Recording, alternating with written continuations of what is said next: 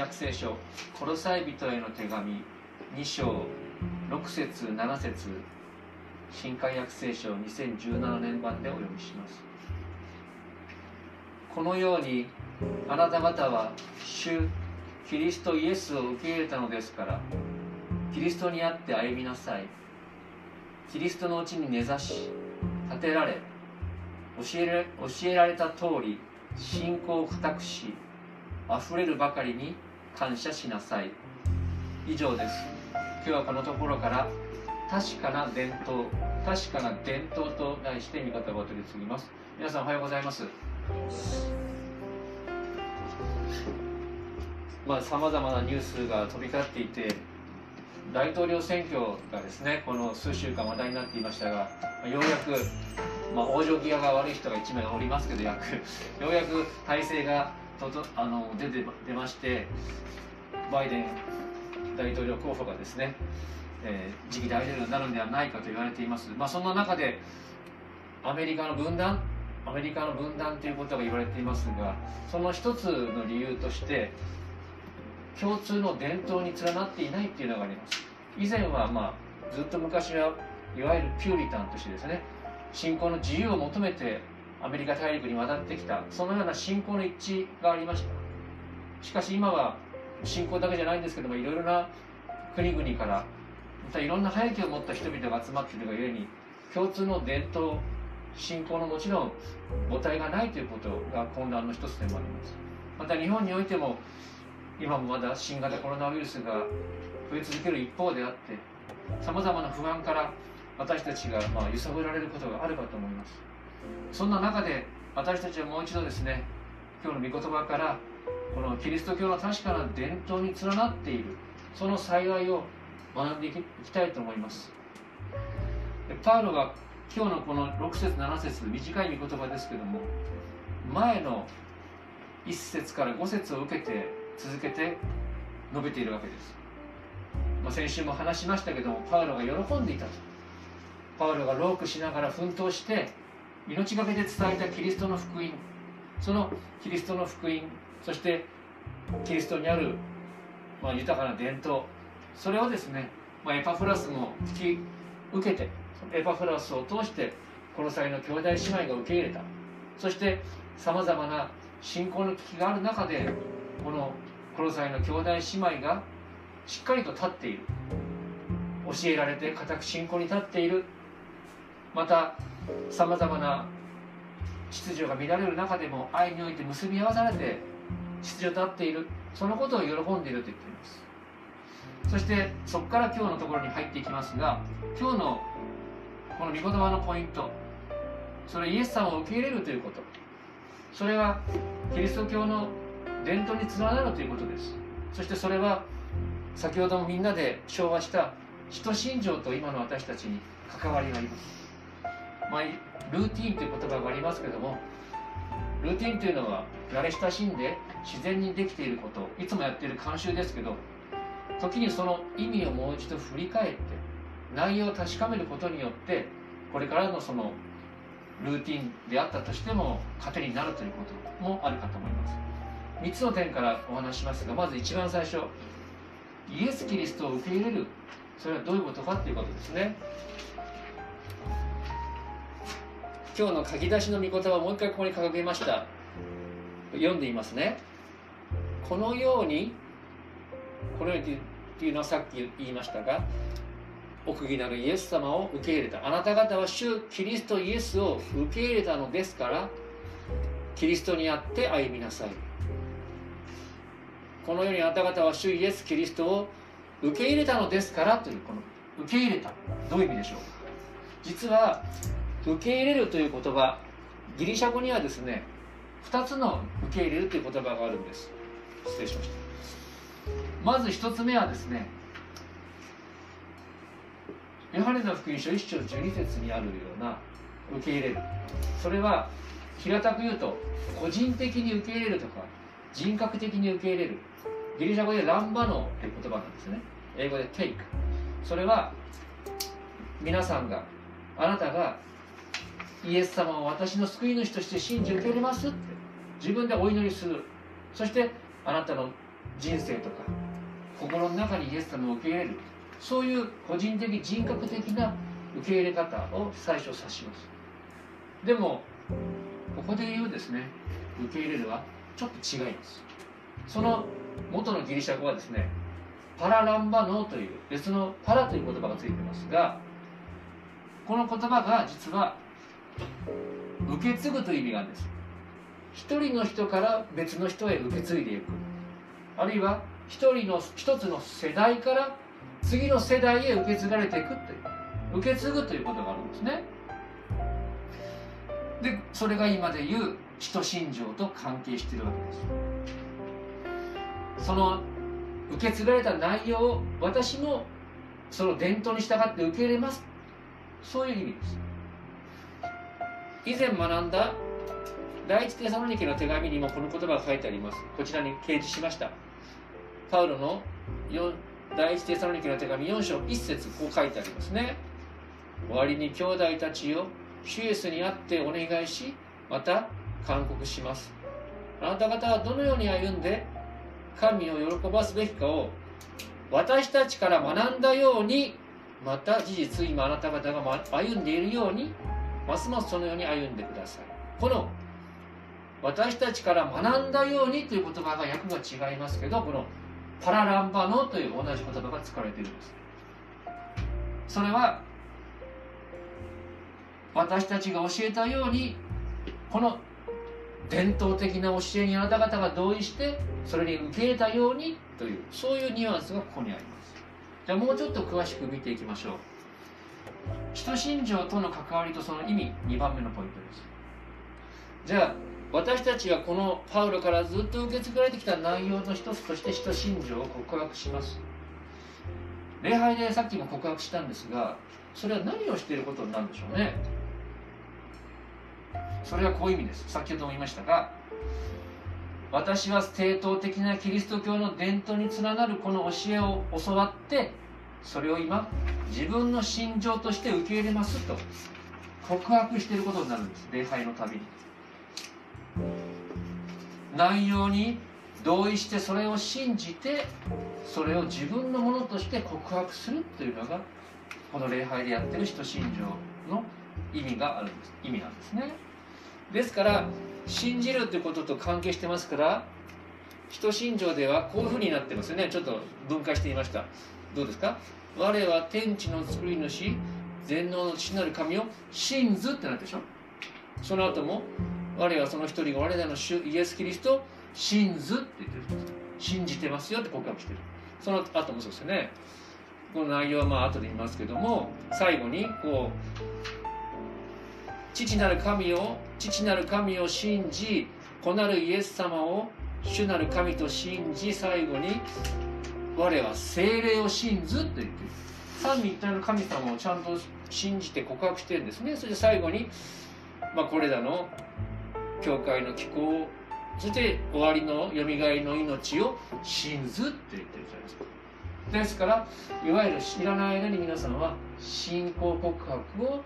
伝統に基づいてしている。そういう意味があるんですね。そしてまあ後で言いますけどもその信じてる内容が連なって教育的な意味もあるわけです。ですからこういう意味が次に伴ってきます。このような意味が伴ってきます。使徒信条を告白することは私たちの信仰の安心と確信のよりどころになっているってことなんです。安心と確信のよりどころに人信条がなっているってことなんです。つまりどうですか？私たち日本の中で普通に生まれたらなんとなく宗教観持ってますよね。お天道様があってとか。死んだらどっかに行ってみたいな。そういうなんとなくの宗教観ではなくて明確なこのキリスト教の伝統につながる信仰を信じてますってはっきり言ってるんです。あるいはいつも言っていますコロサイの教会もそうでした。異端の教えカルトの教えがえそんなイエス様信じれば天国行けるなんてそんな簡単な話あるんですか？例えばあるカルトでは伝道につき20時間使わないと救いを失いますよって言ったりするんです。あなたそんな普通に生活してて天国行けるんですか？そんな甘いんですか？って言われたらどうですか？あるいはあなたそんな立派な信者なんですか？って言われたらどうですか？私だって揺らぐんですねそういう時。でもこの使徒信条というのは同じような異端との戦い疑いとの戦いを経て2000年のキリスト教の歴史と伝統を経て今ここにまあ何て言うんでしょうか受け継がれてきたものなんです。だから別の言い方をすると使徒信条は私たちの疑いや不安の解毒剤のようなものです。カルトに対する防腐剤のようなものです。つまりですね私たちは自分に頼ると心もとないですね。疑いが生じてしまう。自分も頼りない。そして不安になる。信仰を終わりまで保てるんだろうか。あこんなこと言ってしまった。してしまった。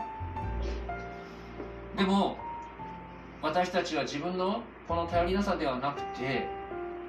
このような2000年にわたる信仰の戦い疑いの戦いを経て長きにわたって保たれてきた信仰告白に連なっているので安心してください。このパウロが今日の御言葉の中で続けてこう言ってますね。前に前に見てください。2章7節でこう言ってます。キリストのうちに根ざし立てられ教えられた通り信仰を固くし溢れるばかりに感謝しなさい。ちょっとちなみに難しいことを言いますけどね勉強みたいな。ここには3つの受動体と1つの能動体が隠されています。受動体っていうのはねしてもらうことです。神様がしてくれること。3つ。それは私たちをイエス様の中に植えてくれるんですよ。そして私たちをイエス様のうちに立て上げてくださるんですよ。そこもですそして教えられた通りに信仰を神様が固くしてくださるんですよっていうそういう受動体なんです。自分の頑張りではなくてここは神様が私たちにそうしてくださってるからその通り信じて歩みなさいっていう意味なんですね。でここは最後今日は触れませんけど溢れるばかりに感謝しなさい。これ本当は言語で言うとですね感謝に溢れなさいって言うんです。それはもう自分の意思で感謝しなさいっていう意味で能動体なんですね。まあそれはさておいてこの言葉受動体特に信仰を固くするこれが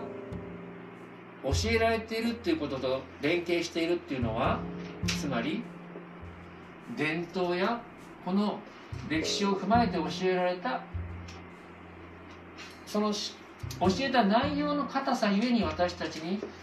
信仰が信仰の何でしょうか確証が与えられてるって意味なんですね。ちょっとうまく説明できませんでしたけど言い換えますとさっきも言いましたが私たちの自分自身の不確かさとか揺るぎ揺るいでしまうそういう頼りなさではなくてこの教えられている使徒信条のような教えの内容の確かさゆえに固く立つことができるんですよっていう意味です。まあちょっと私も信仰的背景が多少違ったのでなかなか理解するの難しかったんですけどせめてその考え方だけでも今日受け入れて受け入れて帰ってほしいんですが2000年も保たれている人信条の確かさゆえにそれを信じているゆえに自分は安心なんだそういう意味があるということです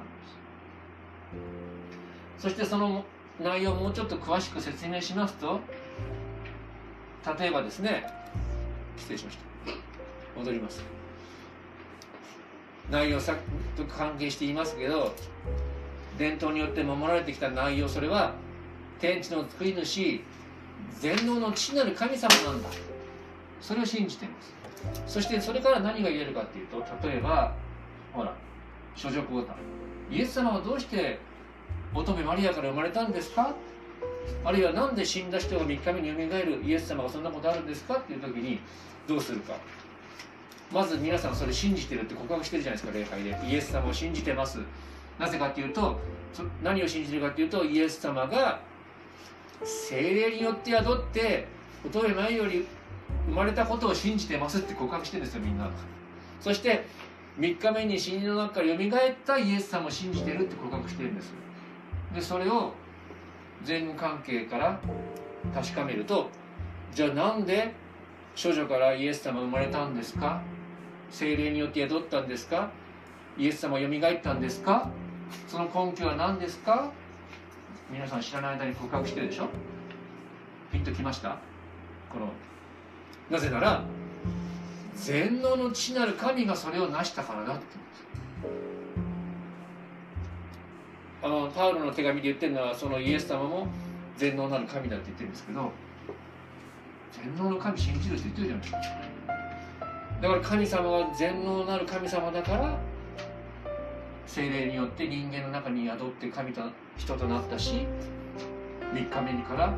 よみがえらせることが神はイエスをよみがえらせることができたそういう根拠があるわけです。それは皆さんが考え出したり頑張って編み出したものではなくて何度も言いますが聖書から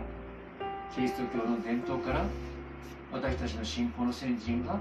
信じて確かなものだとして受け継いできた内容。だからですね。ですからそのような自分の疑いあるいは異端やカルトによってですねあなたの信仰は大丈夫ですか？と揺さぶられてもいや歴史と伝統によって検証されたこの全能の全能の父なる神様そしてその御子であるイエス様によって私の罪は許され救われているから大丈夫です。そのように言うことができるわけですね。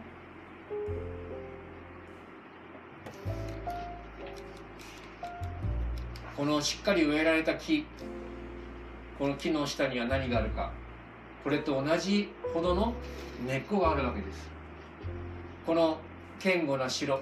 堅固な城は何の上に立ってるかっていうとしっかりした土台の上に立ってるんですね。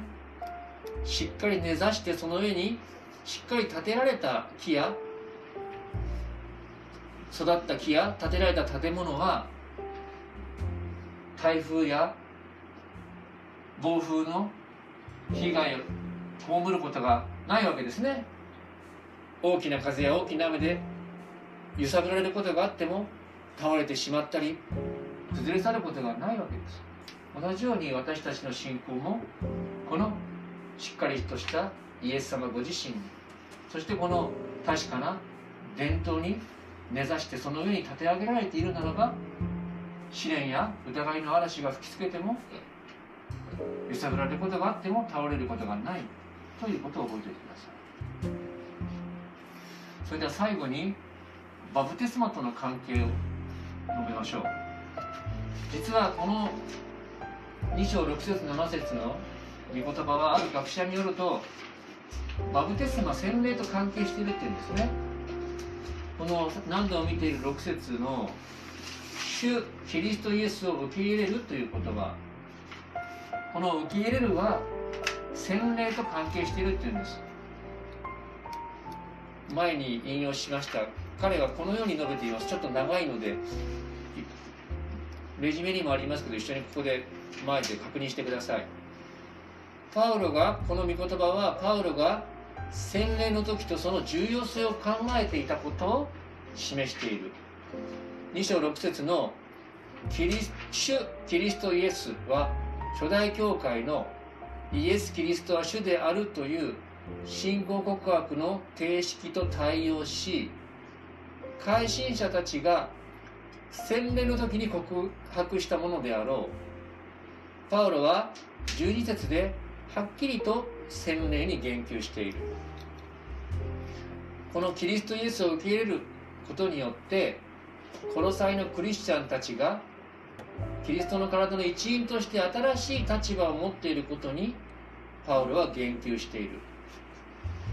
彼らがクリスチャンに立ちクリスチャンとしての入会式すなわちバプテスマを指す。それを受け入れる時にしかもこのことはですね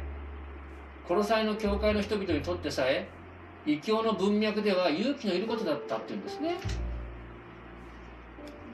つまりとにかく彼らがクリスチャンの入会式を受け入れる時にこれら全てのことが起こるのであるっていうことが示唆されている。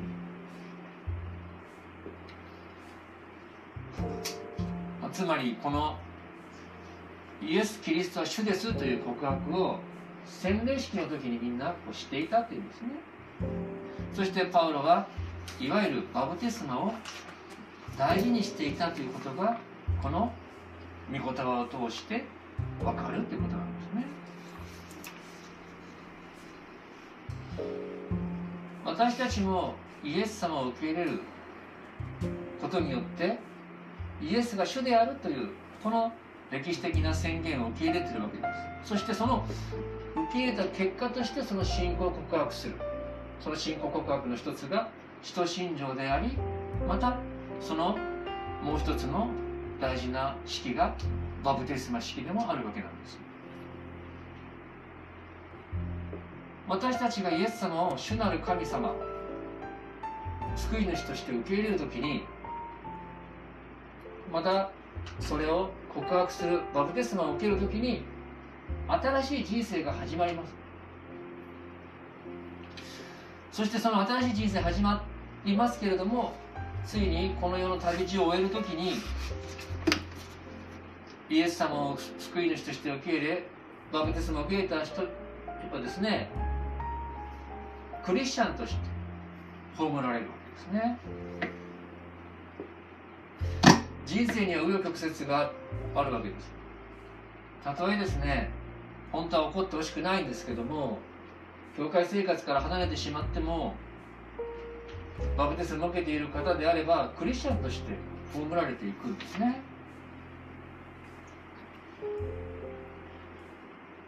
20年以上前なんですけどもね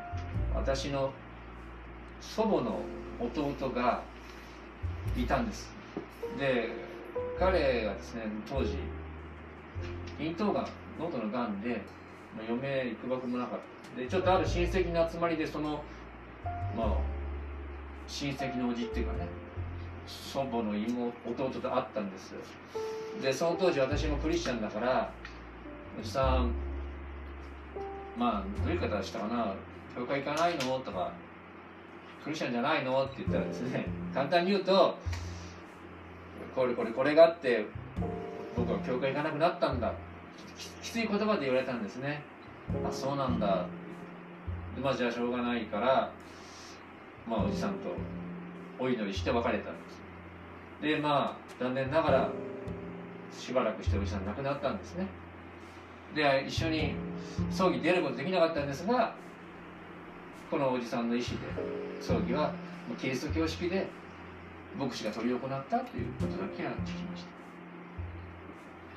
まあ、もちろん私たちイエス様信じてもある方は武式で葬られた方もいてそれでも天国行けるんですけれどもイエス様信じバプテスマ受けたのであれば、まあ、意思表示もありますけどもその方はクリスチャンとしてこの世の終わりを向けて迎え葬られるわけです、まあ、それがまた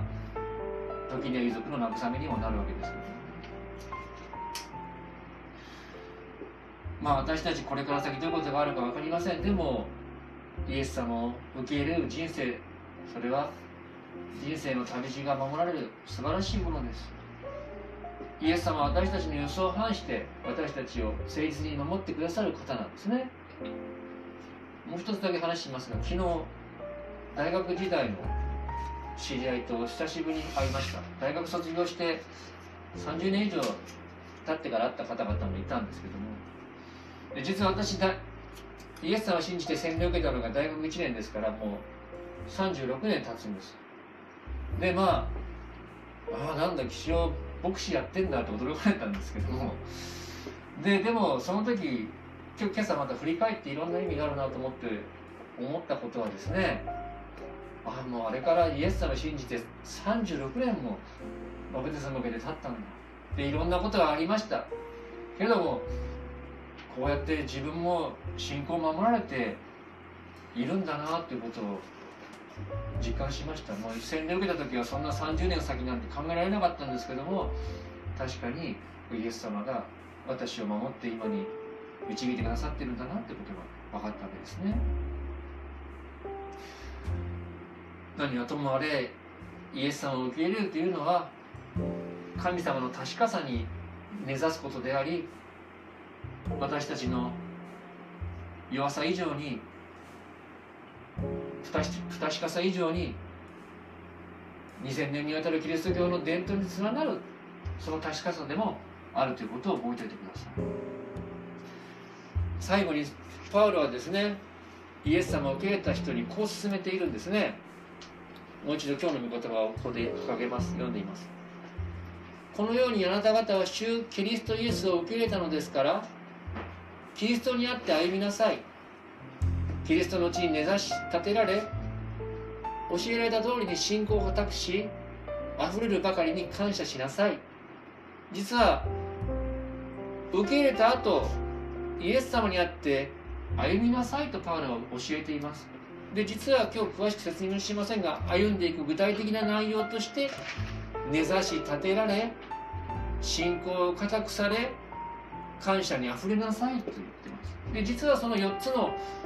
歩む具体的な内容についてパウロはこれから詳しくこの中で手紙の中で解説していきますからその詳しい内容ともにこれから学んでいきたいと思います。お祈りしましょう。天の神様皆を賛美いたします。1年前には予想もできなかった感染症の影響が大きく広がっている今世の中に私たちは生かされています。私たち自身の不確かさのみならず